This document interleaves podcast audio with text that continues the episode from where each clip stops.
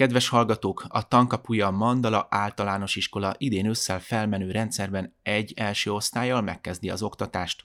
A jelentkezés lehetőségeiről, az alapítás folyamatáról, a buddhista szemléletű tanmenetről beszélgetünk az intézmény igazgatójával, Monsport Kriszta mesterpedagógussal.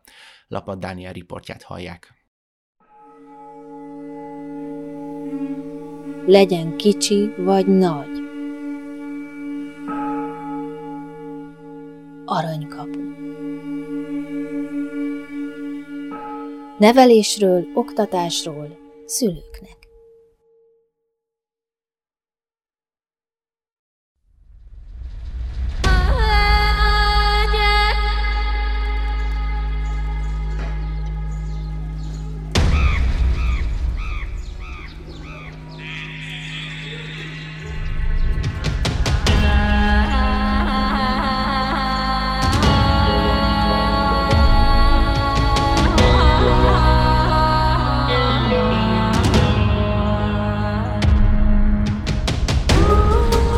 Köszöntöm a Butha FM hallgatóit, vendégünk Monsport Kriszta, a Tankapuja Mandala általános iskola igazgatója, leendő igazgatója, éppen itt az interjú előtt ezen egy kicsit beszélgettünk, hogy hogyan kell most fogalmazni. Ennek igazából most egy kicsit jogi engedélyezési kérdése van, hogy azt mondjuk, hogy még leendő, hiszen nem indult el a tanítás még, még az intézmény papíron nem létezik, ha jól tudom. Szia, köszöntelek. Én is köszöntöm a hallgatókat, és téged is. Üm, igen, tehát az a helyzet, hogy nagyon szeretnénk, hogyha a 2022-23-as tanévben egy első osztályjal el tudna indulni az iskola, de hát jelenleg még folyamatban van az engedélyeztetés az iskolának. Ugye az iskola egyedi programmal fog indulni, tehát ehhez kell egy egyedi engedély, egyrészt, másrészt pedig ez egy új intézmény, tehát egy nyilvántartásba vételi engedélyeztetés is folyik párhuzamosan, és hát nagy eséllyel augusztus előtt nem lesz meg egyik sem, tehát akkor tudunk majd ténylegesen gyerekeket felvenni az iskolába, akiket bízunk benne, hogy lesznek. Oké, okay, hát, most ennek az izgalmát szerintem, és ne is nagyon boncolgassuk, hiszen minden intézmény vagy minden projekt elindulása körül azért vannak ilyen jogi engedélyezési kérdések, szerintem beszéljünk sokkal fontosabb dolgokról, az egész mögött meghúzódó szellemiségről, alapötletről, hiszen a tankapuja a buddhista egyház elindult egy főiskolával, aztán jött egy gimnázium, teljesen evidens volt, hogy kell, hogy legyen egy általános iskola, és szerintem ez adta magát, sőt, ugye általános iskolás gyerekekkel már jó néhány éve, közel tíz éve egyébként foglalkozik is az egyház, tehát valamiféle ö, alap ö, már erre amúgy is volt, de azért mégiscsak érdekes lehet érdekel szerintem mindenkit, hogy hogyan néz ki egy alapítási folyamat, hogyan kezdődött ez az egész, mik jönnek először, az alapelveket kellett megegyezni, technikai részleteket, embert találni, egy kicsit avasd be minket a folyamatba. Hát ez egy nagyon jó kérdés szerintem, és örülök, hogy feltetted, mert szerintem ez egy nagyon fontos kérdés. Nem értünk általában egyet szerintem ebben feltétlenül mi emberek. Tehát van, aki úgy gondolja, hogy először legyen meg egy anyagi biztonság, jelen esetben mondjuk legyen egy épület, nem tudom én, legyenek tanárok, gyerekek, stb. Tehát kézzel fogható dolgok. Én egy picit másképp gondolom, én azt gondolom, hogy először legyen egy szellemi teremtés, és, és abban bízom, bíztam, hogy, hogyha ez, ez megvan, akkor utána anyagilag is megformálódik ez az intézmény. Úgyhogy ez a szellemi teremtés, ez úgy kezdődött, hogy olyan tanárokat toboroztam, akik szimpatizálnak ezekkel a, az alapelvekkel, amelyeket megjelentettünk, és akik tényleg teljesen önkéntesen, szívesen részt vettek abban, hogy milyen legyen ez a program, hogy ennek a kidolgozásában.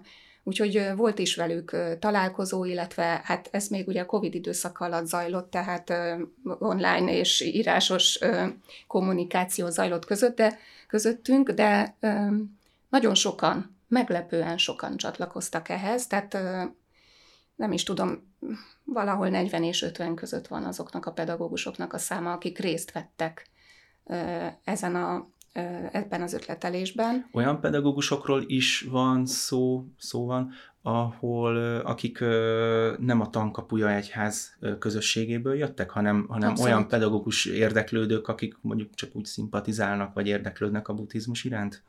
Igen, tehát én azt gondolom, hogy az nagyon jól sikerült átvinni, hogy, hogy nincsen olyan kritérium, hogy feltétlenül buddhistának kell lenni, hanem ezekkel az alapelvekkel valamilyen szinten tudjon azonosulni. És ez nagy öröm volt számomra, és meglepetés, hogy ilyen sok pedagógusnak ez fontos. És ugye ez ki se tud derülni igazából egy, egy átlagos iskolai környezetben, mert nyilván ilyen dolgokról nem beszélhet a tanul, tanítványaival, vagy, vagy ezeket, ezt a tudást nem adhatja át, hogyha van, van is neki. Szóval ez, ez egy nagyon érdekes tapasztalat volt. Igen, nagyon sokféle, sokfelől jöttek a pedagógusok, és többen jöttek szerintem az, az alternatív program miatt Aha. is, tehát hogy, hogy érdekelte őket. Ez egy kicsit a korszellemre jellemző, hogy pedagógus hmm. szülőt egyaránt egyre jobban érdeklik az alternatív iskolák, mindenki kíváncsiskodik, hogy mit lehet másképp csinálni, mint a mondjuk, hogy az állami iskolákban, vagy a hagyományosban, tehát gondolom ez is egy motiváció. Igen, de hogy visszatérjek az első kérdésedre, mert ugye ott elakadtunk, hogy először legyen egy szellemi uh-huh. teremtés, Ugye ez úgy indult, hogy megpróbáltuk megfogalmazni azokat a sarokpontokat, amiket problémásnak látunk a mai oktatási rendszerben, illetve azokat a sarokpontokat, amit, amiket mi fontosnak tartunk ö, ö, az oktatásban, és ezek mentén kialakítani ö, struktúrát, illetve ö, ö, olyan, olyan ö, akár alternatív, akár hagyományos módszereket ö, köré építeni, amik szolgálják ezeket a célokat. Tehát nem lárpullár újítgatásokról van szó, hanem, hanem konkrét célok mentén megfogalmazzuk azt, hogy, hogy, hogy mit akarunk elérni, és aztán azt ahhoz rendelünk olyan eszközöket, amiket most jónak látunk, de például az is nagyon fontos, hogy ezek rugalmas eszközök legyenek, tehát, hogy most jónak látjuk, de lehet, hogy egy év múlva már nem látjuk jónak, mert jobbnak látunk egy másik eszközt.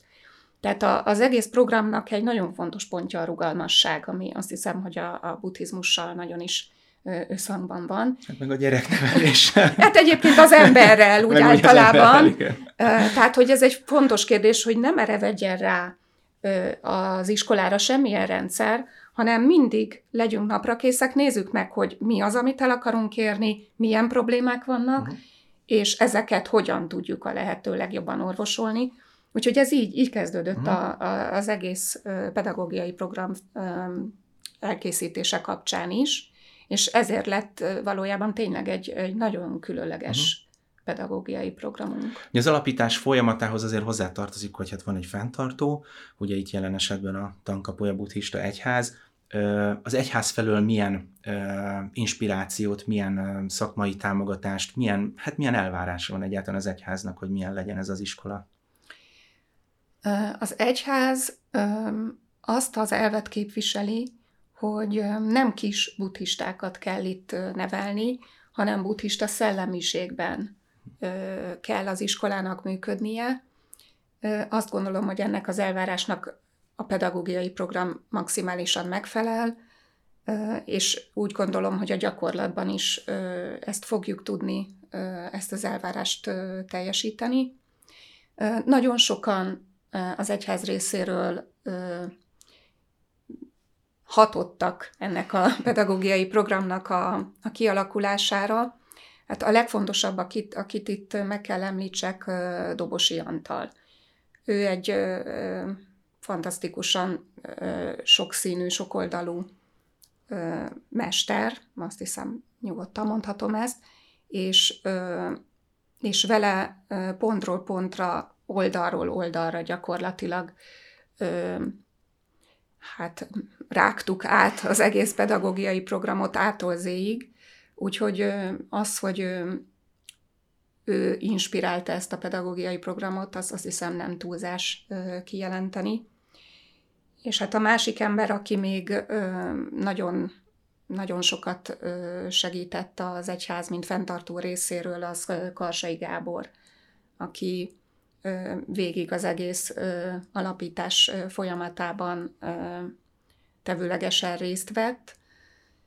Az engedélyeztetés folyamatában rengeteget segített, tehát gyakorlatilag az egyház részéről ő fogta össze mhm. ezt a nagyon nagy munkát.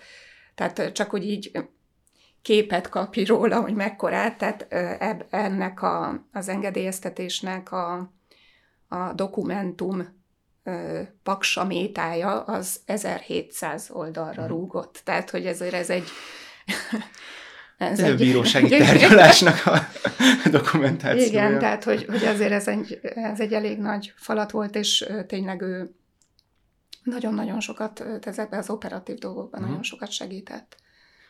Ugye egy alapításnak a folyamata az sok esetben azért azzal kezdődik, hogy az igényeket is felmérik ugye akár intézményről, akár cégről, bármi hmm. ilyesmiről van szó. Ugye ezen egy kicsit átsiklottunk, mert talán lehet, hogy evidens vagy nyilvánvaló, hmm. hogy mik az igények, de azért egy picit próbáljuk meg megfogalmazni, hogy tényleg ma, itt 2022-ben Magyarországon, Budapest, hát mondjuk, hogy közepén, milyen szülői igények vannak, milyen családi igények vannak arra nézve, hogy, hogy, hogy egy buddhista szellemiségű általános iskola hmm. létezzen. Én úgy látom, hogy egyre nagyobb az igény erre. A Facebook oldalunk az egy éve indult el, és számomra egészen elképesztő módon hétről hétre gyarapodott a követők száma, úgyhogy gyakorlatilag még nem is létezik az intézmény. Tehát én most nem tudom, most pont nem néztem mostanában, de szerintem olyan ezer körül vagyunk már most, holott gyakorlatilag nem, nem Egy létező. nem létező intézmény. Tehát azt gondolom, hogy nagyon nagy az igény, megmozultak sokan. Tehát ugye, amikor kerestük az épületet, föltettük a Facebookra, rengetegen segítettek, jöttek levelek, hogy nagyon drukkolnak, nagyon szeretnék, hogy induljon az iskola, nagyon nagy szükség van rá. Én is úgy látom, hogy nagyon nagy szükség van rá. És nem csak buddhisták, sőt, elsősorban nem buddhisták uh-huh. jelentkeztek, tehát a, azok a szülők, akik még föl is hívtak engem, olyannyira érdeklődtek, azok szinte kivétel nélkül olyanok, mind olyanok, akiket érdekel ez a dolog. Nem gyakorló buddhisták, de, de érdekli őket, és szeretnék ezeket az értékeket a gyerekeiknek átadni. Uh-huh. Szerintem ez egy nagyon-nagyon jó dolog. Tulajdonképpen majdnem biztos vagyok, hogy az iskola, ha elindul, akkor előbb-utóbb csupán buddhista szülők gyermekeivel is meg tudna telni, de szerintem az, hogy az iskola ennyire nyitott, az, hogy biztosítja más felekezethez tartozók számára is ezt a tudást és ezt az uh-huh. oktatási lehetőséget, Szerintem ez pont az egyik legnagyobb pozitívum ennek az egésznek. És akkor ezen a ponton egy kicsit talán azt a e, félreértésre lehetőséget adó e, gondolatot magyarázzuk meg, hogy egy ilyen általános iskolában e, az oktatásnak milyen részére mondhatjuk azt, hogy buddhizmus, hiszen ez egy olyan általános iskola lesz, ami ugyanúgy felmenő rendszerbe ki kell, hogy nevelje a mhm. gyerekeket 14 éves korig, tehát nyilvánvalóan az alapvető magyar tudásanyagot, az alapvető továbbtanuláshoz szükséges anyagokat is ugyanúgy meg kell, hogy tanulják, meg kell, hogy mhm. tanítsa ez a, az iskola, de akkor mi benne a buddhizmus mégis? Hát, Hiszen ha... nem hittanórák tömkelege fog Ugye, hittan, történni. hittanóra nem lesz, hanem a hittanóra helyett ö, lesz két nagyon érdekes ö, tantárgy, az egyiknek azt a nevet adtuk, hogy jelenlét, hát talán a Buddha FM hallgatóinak nem szükséges magyarázni, hogy ez miért egy nagyon találó elnevezése az órának. Új értelmet nyer akkor a jelenléti ív majd. Igen, igen, tehát, hogy, igen, tehát itt sok dolgot akartunk ezelőtt főzni, mert ez ugye ez az első óra lesz minden nap, és tényleg egy kicsit arról is szól, hogy fizikailag megérkezünk, ki van ott, tehát egy mm. kvázi névsorolvasás, de ugyanakkor arról is szól, amiről, amiről érezzük, hogy ez a szó, ez egy kicsit többet is jelent, hogy tényleg a jelenben legyünk, és ezen az órán nagyon sok olyan buddhista gyakorlat fog előkerülni, ami a tudat művelését célozza. Azonban miután ez egy kötelező óra mindenki hmm. számára, tehát ez gyakorlatilag a teljes erkölcstanoktatást, tehát a NAT erkölcstan tartalmát is magában foglalja ez a tantárgy. Ezért nem lesz benne semmi olyasmi, ami konkrétan hitéleti szertartásokkal kapcsolatos, tehát olyasmi, ami, ami esetleg ellenérzést szülhet bárkiben, aki mhm. mondjuk egy, egy keresztény vallást gyakorol, vagy egy bármilyen más vallást. Tehát konkrétan... Vagy csak vallásmentesen szeretné igen, a tehát, gyerekét iskolába tehát magyarul minden olyan gyakorlati dolgot, és elméletit is, ami, ami a buddhizmusban fontos, az itt, azt itt megjelenítünk, meg is tanítunk a gyerekeknek, gyakoroljuk a gyerekekkel, de, de nem kell semmilyen szertartáson részt venniük, vagy, vagy ilyesmi, tehát sem nekik, sem pedig a pedagógusoknak. Mm. És egy, még egy ilyen óra van, ami, ami ezt a tartalmat közvetíti kifejezetten, mert egyébként hát nyilván az összes tanórán szeretnénk ezt a tartalmat közvetíteni, tehát, hogy az embert nem lehet így szeletekre bontani, és... Reggel odafigyelünk egy kicsit, igen, aztán igen, délután tehát, hogy egy, nem így képzeljük el, de ami tényleg konkrétan erről szól, tehát a másik, az pedig a tudatozó. Uh-huh. Hát ezt én már többször megpróbáltam röviden összefoglalni, hogy ez mi is lesz, de nem nagyon sikerült még eddig, úgyhogy most megint teszek egy próbát, ez, mert hogy ennek éppenséggel a kerettanterve egy 150 oldalas uh-huh. valami, ami, amit úgy képzelj el, hogy ez címszavakban ennyi. Tehát, hogy ez egy nagyon-nagyon érdekes tantárgy, és hogyha ez e, sikeres lesz, akkor azt gondolom, hogy, hogy valami egészen újszeri dolgot fog bevinni a, az oktatási rendszerünkbe. Ennek ez arra azt célozza, hogy itt is azért a nevébe benne van egy kicsit az, az hmm. hogy mit akarunk vele.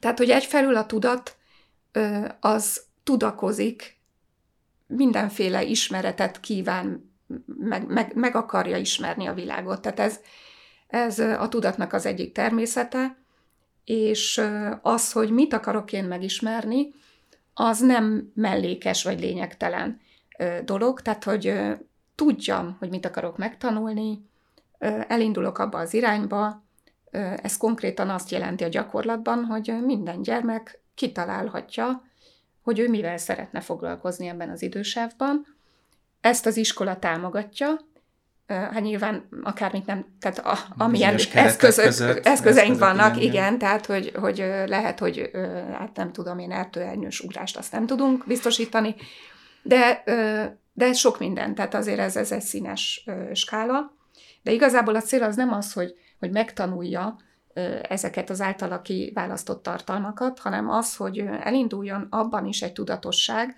hogy a ta- saját tanulásáért ő a felelős, és abban ő a kompetens. Tehát, hogy képes legyen ö, meglátni, hogy ö, hogy haladt, be tudta elfejezni, amit tervezett, hogyan alakult az egész hát projektje kvázi, mert ez olyasmi lesz majd így gyerekenként, mint egy-egy projekt. Tehát, hogy, hogy és utána értékeli magát, és utána új célokat tűz ki, tehát, hogy ez egy nagyon-nagyon komplex dolog, szertágazó lehet. Itt a tanár az tulajdonképpen egy ilyen, ö, hát egy ilyen mediátor szerepet uh-huh, tölt be, uh-huh. tulajdonképpen egy ilyen szervező. Tehát minél inkább az önállóság ö, a cél ezen az órán, és miközben egyébként a tudatnak ez az egyik természete, hogy meg akar ismerni, a másik természete is megjelenik itt ugyanúgy, hogy ö, teremteni akar. Szabadon teremteni tud. Valamit teremteni. Aha. Tehát, hogy, hogy, hogy ez egy nagyon-nagyon érdekes kísérlet, és a kettő együtt ad egy, ö, egy stabil vázat. Uh-huh. Mert a jelenlét az a közösség, a közösségben formálódás, és a tudatozó az pedig az egyén. Uh-huh. Tehát ez a kettő stabilan tartja az egész rendszert. Formailag ezt hogyan képzeljük el? Itt mondjuk rögtön belegondoltam egy elsős kisgyerekbe, meg egy nyolcadikosba mm. is, tehát nyilván azért ennek a tudatozó órának a megjelenési formája azért más és más lesz gondolom mm. korosztálytól függően. Szóban, írásban, nem tudom, valamilyen kézzelfogható tevékenységben jelenik ez meg, vagy ez egyszerűen tényleg mindenki belül magában kell, hogy ezeket letisztázza? Hát, ahogy mondod, ez valószínűleg évről évre változni fog, tehát biztos, hogy egy nyolcadikos, aki ráadásul egy ilyen képzésben vesz részt, egész más uh-huh. célokat fog kitűzni, és projekteket, akár olyanokat is, amit most el se tudnánk képzelni uh-huh. egy 13-14 éves gyerektől. Én el tudom képzelni, hogy akár ilyen célkitűzések is lehetnek, ami ö, már egy személyiségfejlődésre vonatkozik, tehát nem konkrétan mondjuk egy szép rajzot akar készíteni. Nyilván az, hogy a gyerekeket ebbe hogyan vezetjük be, az egy érdekes kérdés, vannak rá ötleteink, de ezt a gyakorlat fogja megszülni. Meg gyerek, meg a gyerek. És a gyerekektől is függ, nagyon sokfélék a gyerekek, de általában a gyerekek azért úgy jönnek be az iskolába, hogy nagyon-nagyon érdekli őket a világ. Tehát nem, nem igazán az, az van, hogy, hogy fogalma sincs, hogy mit is kezdjen magával, hanem érdekli a világ. Tehát csak egy kicsit, hogy mondjam, hogyha mhm. kicsit esetlenebbül mozog ezen a terepen, akkor csak egy kis segítség kell, hogyha már őt annyira érdeklik a katicabogarak, akkor legyen már ez, a, uh-huh. ez az ő projektje. Ez azért érdekes ez az egész, mert hát ugye most úgy néz ki a, az oktatási rendszer, hogy a délelőtt gyerekek bennülnek el az iskolába, ahol valaki a törvények, a tanárok, a tankönyvek megmondják nekik, hogy ez téged most érdekel, és ezt te most tanuld meg és aztán délután külön órák keretében elmennek, és ami őket tényleg érdekli, azt csinálják, és nagyon sokszor nincs is rá idejük, mert ugye haza kell rohanni, megcsinálni a házit. Tehát szeretnénk ezt a kettőt egy kicsit összemosni, és ez szándékos, mégpedig azzal a célral, hogy, hogy amit az ember csinál, legyen az tanulás vagy munka, az örömteli legyen. És hogyha én az, amit, amit én engem érdekel, és amivel én vágyom foglalkozni, az az iskolát is érdekli, és az iskola azt értékeli, és ez egy fontos értékelés lesz, hiszen egy mindennapos tantárgyról beszélünk, tehát a legmagasabb óraszámba lesz uh-huh. ez a két tantárgy, tehát nem egy mellékes tárgy, hanem az egyik legfontosabb, akkor ez már ellensúlyozni tudja azt, hogy egyébként a közösséghez alkalmazkodva nekem is meg kell tanulnom bizonyos tartalmakat, esetleg olyat is, ami kevésbé érdekel. Sőt, mi több, még azt is várjuk tőle, hogy az érdeklődésem nyitottabb tudjon maradni olyan dolgok iránt is, amikről esetleg úgy gondoltam, hogy engem egyáltalán nem érdekel. Tehát ezzel a tudatozóval egy kicsit nyitni tudunk, nyitni tudjuk a tudatot olyan irányba is, ami felé esetleg lezárna. Szóval ez egy nagyon szertágazó dolog, nagyon, nagyon érdekes, azt gondolom a legérdekesebb része ez a tudatozó a, az iskolai ez, program. Ez, ezt most mindenki biztos kíváncsian hallgatja, hallja, aki, aki éppen iskola választás előtt áll, de azért a kettő köztörténtekről is beszéljünk egy kicsit, tehát most itt a keretbe mhm. foglaltuk ugye a napot a reggeli jelenléttel és a, a délutáni tudatozóval, de a kettő között zajlanak azok a tanórák, amiknek azért úgy nagyjából sejtjük, hogy mi a, a tananyaga, mm. mi a témája, de az milyen formában valósul meg, abban lesz-e valamiféle buddhista szellemiség, hogy hogyan lehet mm. matekot, magyart, környezetet és egyéb dolgokat tanulni. Hát azt nem tudom, hogy ez mennyire buddhista szellemiség, ezt lehet, hogy te jobban meg tudod mondani, illetve talán a hallgatók, de ami átszövi a, a teljes a napot, a teljes napot, az a játékosság és a lelkesedés. Ma már nagyon sok kutatás van arra, hogy valójában csak akkor tudunk megtanulni valamit, hogyha az iránt lelkesek vagyunk. Itt is megint mhm. visszautalok a tudatozóra. Tehát, hogy ez miért nagyon-nagyon fontos.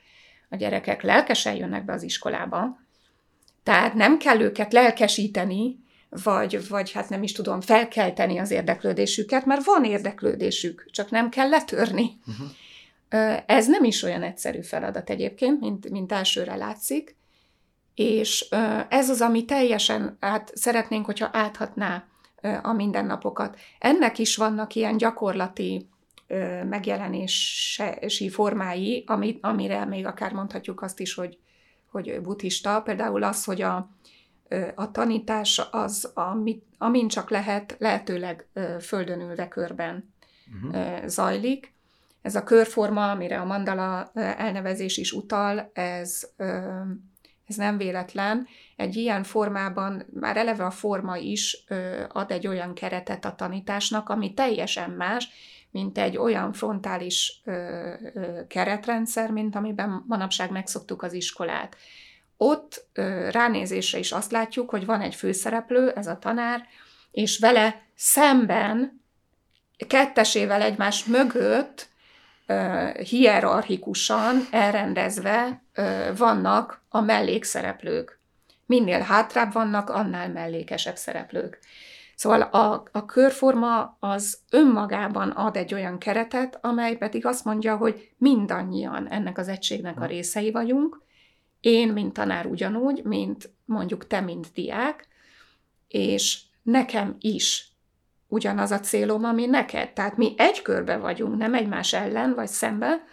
Ez egy másfajta tanítási metódus, ami alapvet abban a pillanatban, hogy ezt a formát fölveszed, én nagyon régóta így tanítok, magától is létrejön. Tehát még uh-huh. hogyha te effektív ö, nem tanítottál még soha ilyen, ilyen ö, környezetben, akkor is, mert itt nem tudsz ö, uh-huh. másképp. Szóval ez, ez, ez például, de ugyanakkor nagyon hasznos ez olyan szempontból is, hogy ki lehet belőle mozdulni könnyen, el lehet egymást érni könnyen, tehát nincsen útban mindig valami pad, vagy szék, vagy bármi, tehát ez egy, ez egy jó forma, és lehetőséget ad arra, hogy minél többet játszunk. Uh-huh. A gyerekeknek a tanulási közege az a játék.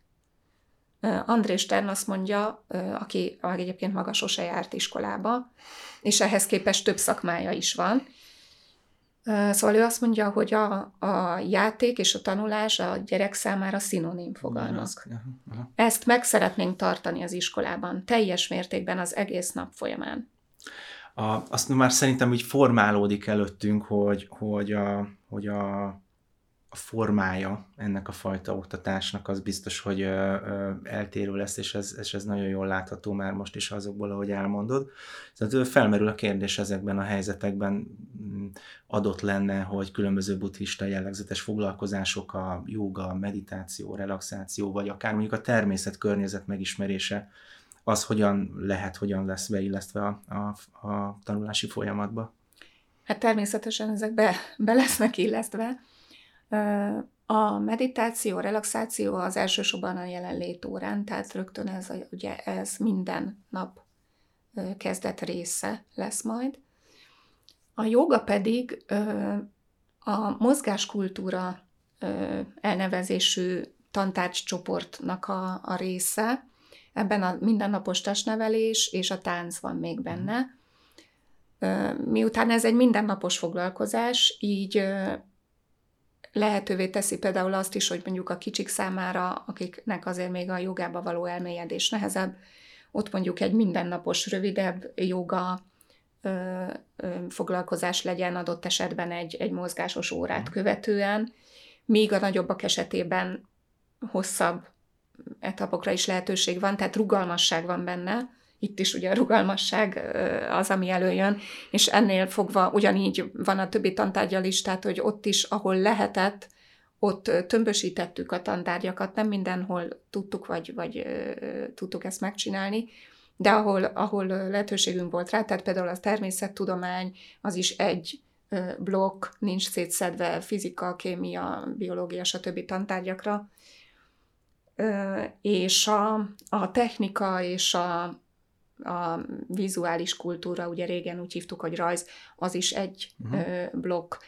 Tehát, hogy nem különítjük el igazából élesen azt, hogy valamit esztétikai célral alkotunk meg, vagy pedig egy használati tárgy, hanem, hanem törekedjünk arra, hogy a hétköznapjainkban is az, amit csinálunk, az legyen egy étel, vagy egy, egy nem tudom én, valami fa tárgy, használati tárgy, vagy egy szép kép, hogy annak ne csak funkciója legyen, hanem, hanem az esztétikus legyen, szép legyen, igényesen legyen megcsinálva. Szóval ahol lehetett, ott, ott ezt a szemléletet próbáltuk átvinni, hogy, hogy egységben lássuk a dolgokat. Mennyire kell megfelelni a nemzeti alaptantervnek, hány százalékának kell megvalósulni egy ilyen típusú intézménynél? Egyáltalán milyen típusúnak is nevezzük majd pontosan a mandalát? Hát ez egy nagyon jó kérdés.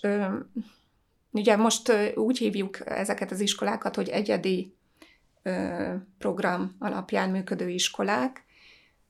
Ezt hiszem, hogy ezt az mandalára is egész nyugodtan el lehet mondani, hogy ez egy eléggé egyedi program lesz. Az, hogy a NAT-ból milyen, mennyi tartalmat közvetítünk, az igazából a programalkotóin múlt, és mi gyakorlatilag bevállaltuk a 100% uh-huh. natos tartalmat, több okból kifolyólag is. Egyrészt, hogy átjárható maradjon az intézmény, tehát ha valaki elköltözik, akkor ne kerüljön olyan helyzetbe, hogy, hogy nem tud egy fellépést tartani egy másik iskolába. Meg ha valaki jönne meg, mondjuk utólag, gondolom. Igen, másrészt meg azt gondoljuk, hogy, hogy ezekkel a módszerekkel mi többet is meg fogunk tudni tanítani, mint ami a kötelező uh-huh. natos Ez egy kihívást teremtettetek igazából magatok felé, hiszen a, a meglévő alaptantervből szeretnétek még többet kihozni bizonyos módszerekkel, ha jól értem. Hát igen, az persze nagyon nagy kérdés, hogy mi számít többnek. Tehát azért az alaptanterv, én most szerintem azon kevesek közé tartozok, aki végig tanulmányoztam a mindegyik tantárgyat. Nagyon különbözőek az egyes tantárgyakra írt NAT tantervek, mhm. vannak köztük szerintem amúgy kiválóak, uh-huh. de vannak köztük olyanok is, amelyek elsősorban a, a mennyiséget tekintik hát hogy mondjam, hát a, egy elérendő célnak. A több alatt nem ezt értettem nyilván, nem igen, a, nem a most, lexikálisan több tudás. Igen, na most az a helyzet, hogy, hogy, hogy egy embernek a, a, az elméje, a képességei, hogy, hogy milyen mértékben tudnak tágulni és fejlődni, ezt a világon senki meg nem tudja jósolni. Én amióta, én már 30 éve vagyok a pályán, és minél öregebb vagyok, annál inkább óckodok az ilyen jellegű jóslatoktól, pedig én alapvetően zenész vagyok, tehát mondjuk nálunk van ilyen, hogy képességfelmérés, mhm. mielőtt jönnek a gyerekek, és viszonylag nagy biztonsággal meg is lehet mondani, hogy ki éppen mhm. azon a, abban a pillanatban milyen szintű képességekkel rendelkezik. De hogy azzal ő mit fog kezdeni, uh-huh. na, ezt nem lehet megmondani. Úgyhogy ezért, ezért igazából nem igazán vállalhatóak olyan, olyan dolgok, ami, ami garantálná, hogy igenis mindenki, nem is tudom, milyen szintre fog eljutni.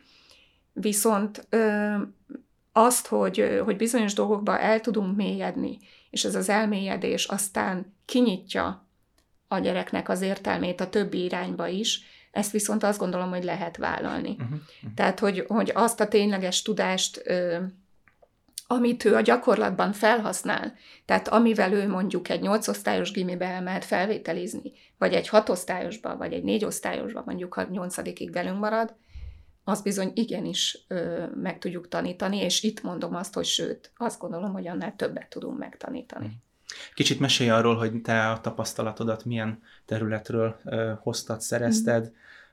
Említetted, mm. hogy zenélsz is. Ez a zene pedagógiai vonal, ezt gondolom akkor érezhető lesz majd e, ebben Igen, az iskolában azért is. ez megcsillan, bevallom. hát ugye én művészeti iskolába tanítottam egész életemben, szolfés, zeneelméletet, zenetörténetet, és van egy másik szakom is, ez a tánc és dráma, tehát színjátékot is tanítok.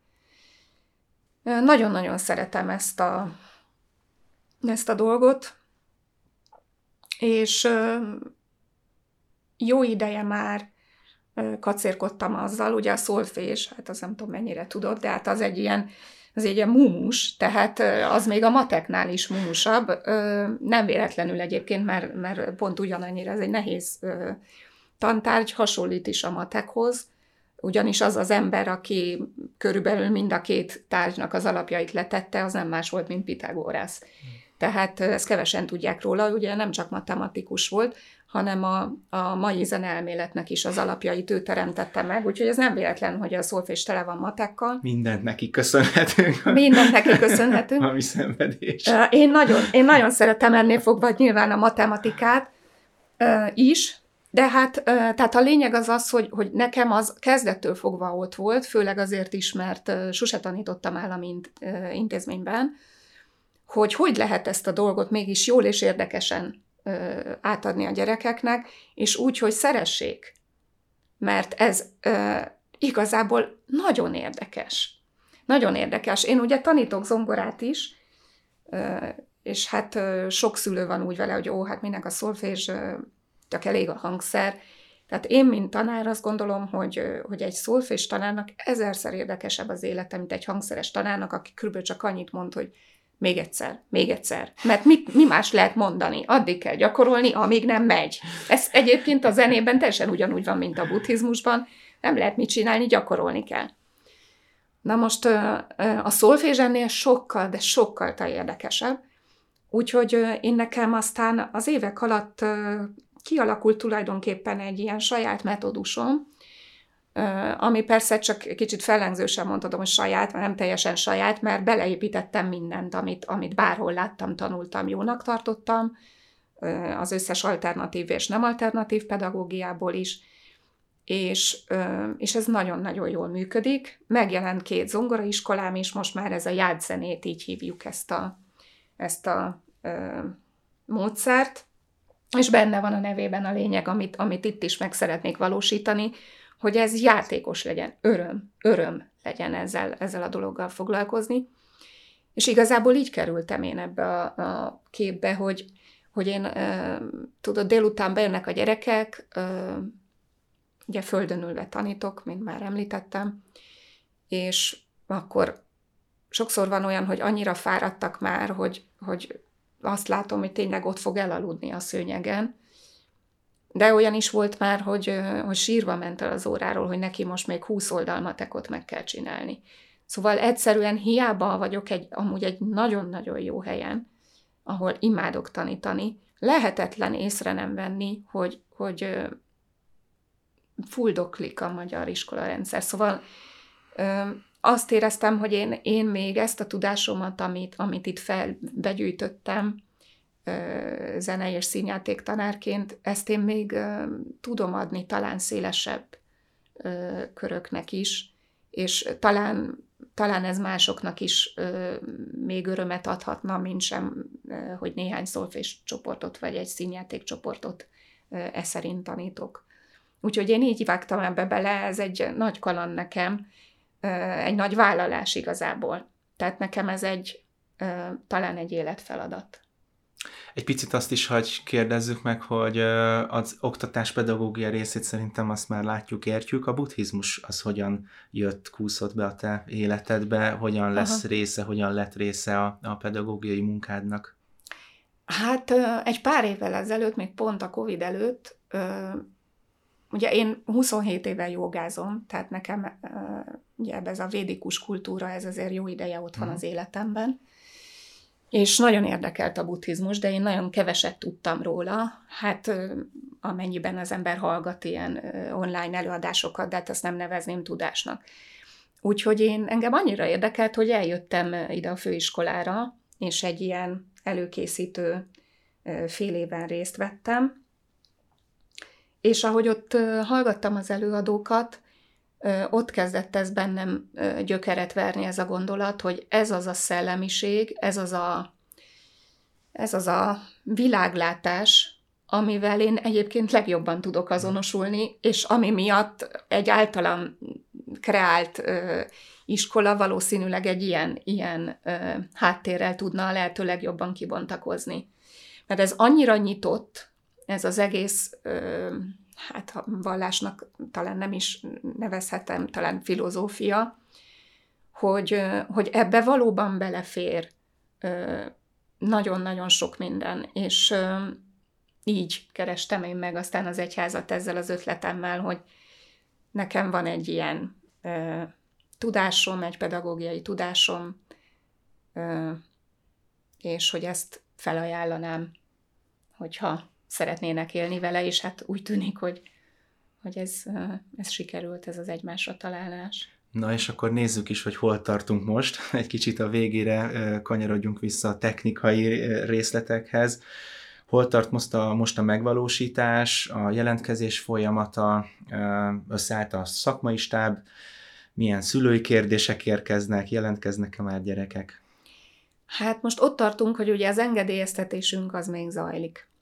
Megvan a, az épületünk, de nyilván addig... Hol van az épület, mondjuk el még Az egyszer. épület az a Sibrik Miklós út 66 szám alatt lesz. A tizedik kerület, kőbánya. Tizedik, tizedik kerület. Ugye? Itt ez egy bérlemény lesz, már itt működik egyébként egy Waldorf iskola, és tőlük fogunk bérelni termeket, ami hmm. nekünk nagyon-nagyon jó, mert így felmenő rendszerben nagyon nehéz lett volna egyből egy saját épületre hát szerteni, még talán annyira nem is, de hogy fenntartani uh-huh. és, és kigazdálkodni. Úgyhogy ez így, ez így egy nagyon-nagyon szerencsés megoldás. És, és hát viszonylag későn sikerült ezt az épületet megtalálni, de azért hála Istennek sikerült. Tehát most tartunk ott, hogy, hogy próbálunk gyerekeket toborozni az iskolába. Van egy jelentkezési felület a mandalaiskola.hu című honlapunkon, ahol lehet jelentkezni, mert tervezünk egy beszélgetést a szülőkkel, tehát mindenképpen fontosnak tartjuk azt, hogy, hogy azért a családoknak és a, az iskolának az értékrendje az, az közelítő legyen. Ez nagyon fontos, hiszen különben nem nagyon lehet sikeres a nevelés. Jól értem ebből és... egyébként, akkor a szülő is egy kicsit úgy bele tud folyni, nyilván alakítani is tudja, uh-huh. tehát hogy ez itt egy ilyen szülőgyerek pedagógus közösségként kell gondolom elképzelni. Hát úgy kell, igen, tehát ezt most nagyon jól látod, mert ugye itt, mivel elég sok a bizonytalanság, tehát eleve, mivel augusztustól béreljük a termeket, lehetetlenség előbb engedélyt kapni, hiszen akkor kapunk engedélyt, mikor uh-huh. a hatóság látja, hogy ott vannak a padok, meg vannak az eszközeink, ami, amiket a törvény előír, tehát ennél fogva mindenki részéről egy kicsit fejes ugrás az ismeretlenbe. Tehát azok a szülők, akik most ezt bevállalják, ők, ők tényleg nagyon elszántak, és vannak is páran már, akik, akik jelentkeztek, és nagyon bízunk benne, hogy még lesznek is. És valóban cserébe viszont részesei lehetnek annak, hogy hogyan ebből a kis magból hogyan formálódik ki a tényleges iskola.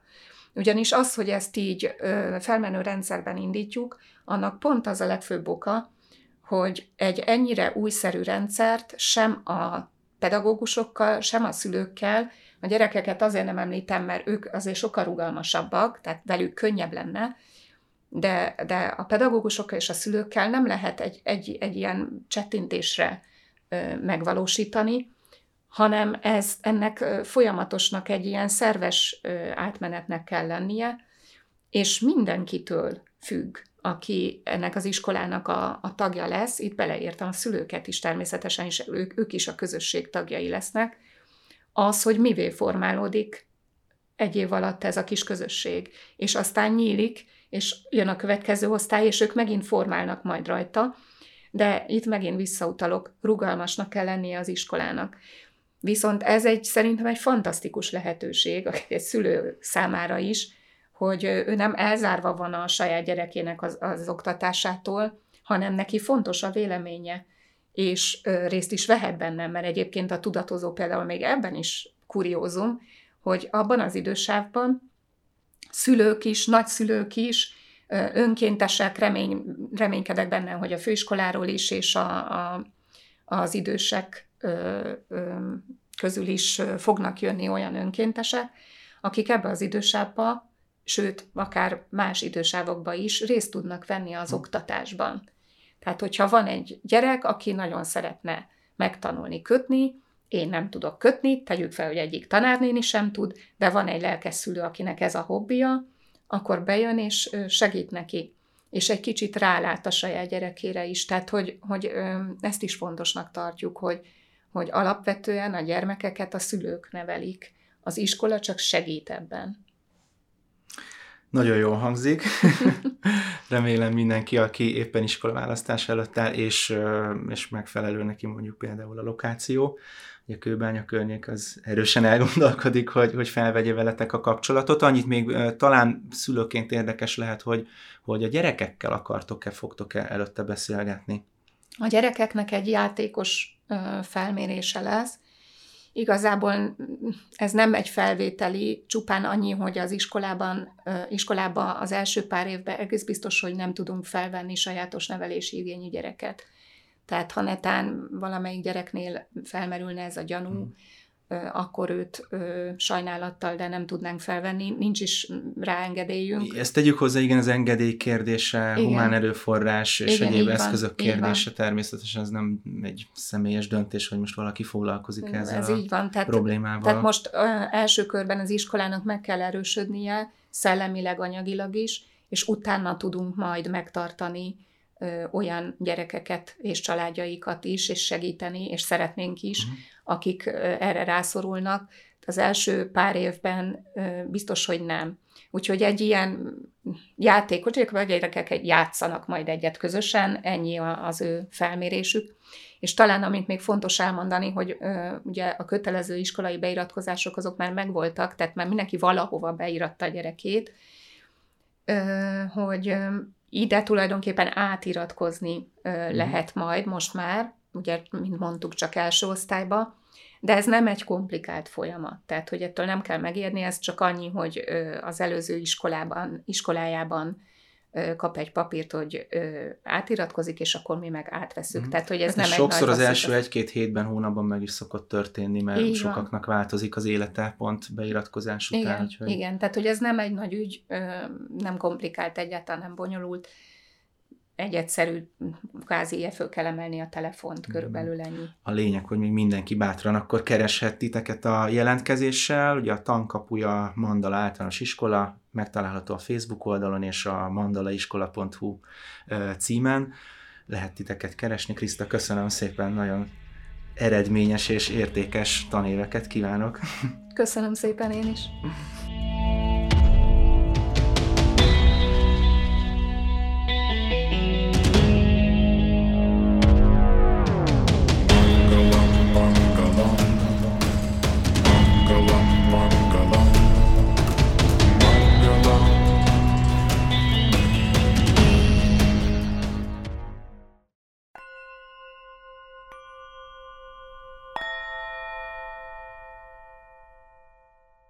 Monsport Krisztát hallották a Tankapuja Mandala általános iskola leendő igazgatóját. A szeptembertől induló oktatási programról és a jelentkezési lehetőségekről keressék a mandalaiskola.hu honlapot, vagy az iskola Facebook oldalát, de a Butha FM műsorajánlójában is megtalálják az internetes elérhetőségeket. Lapad Dániel riportját hallották, köszönjük, hogy hallgatnak minket!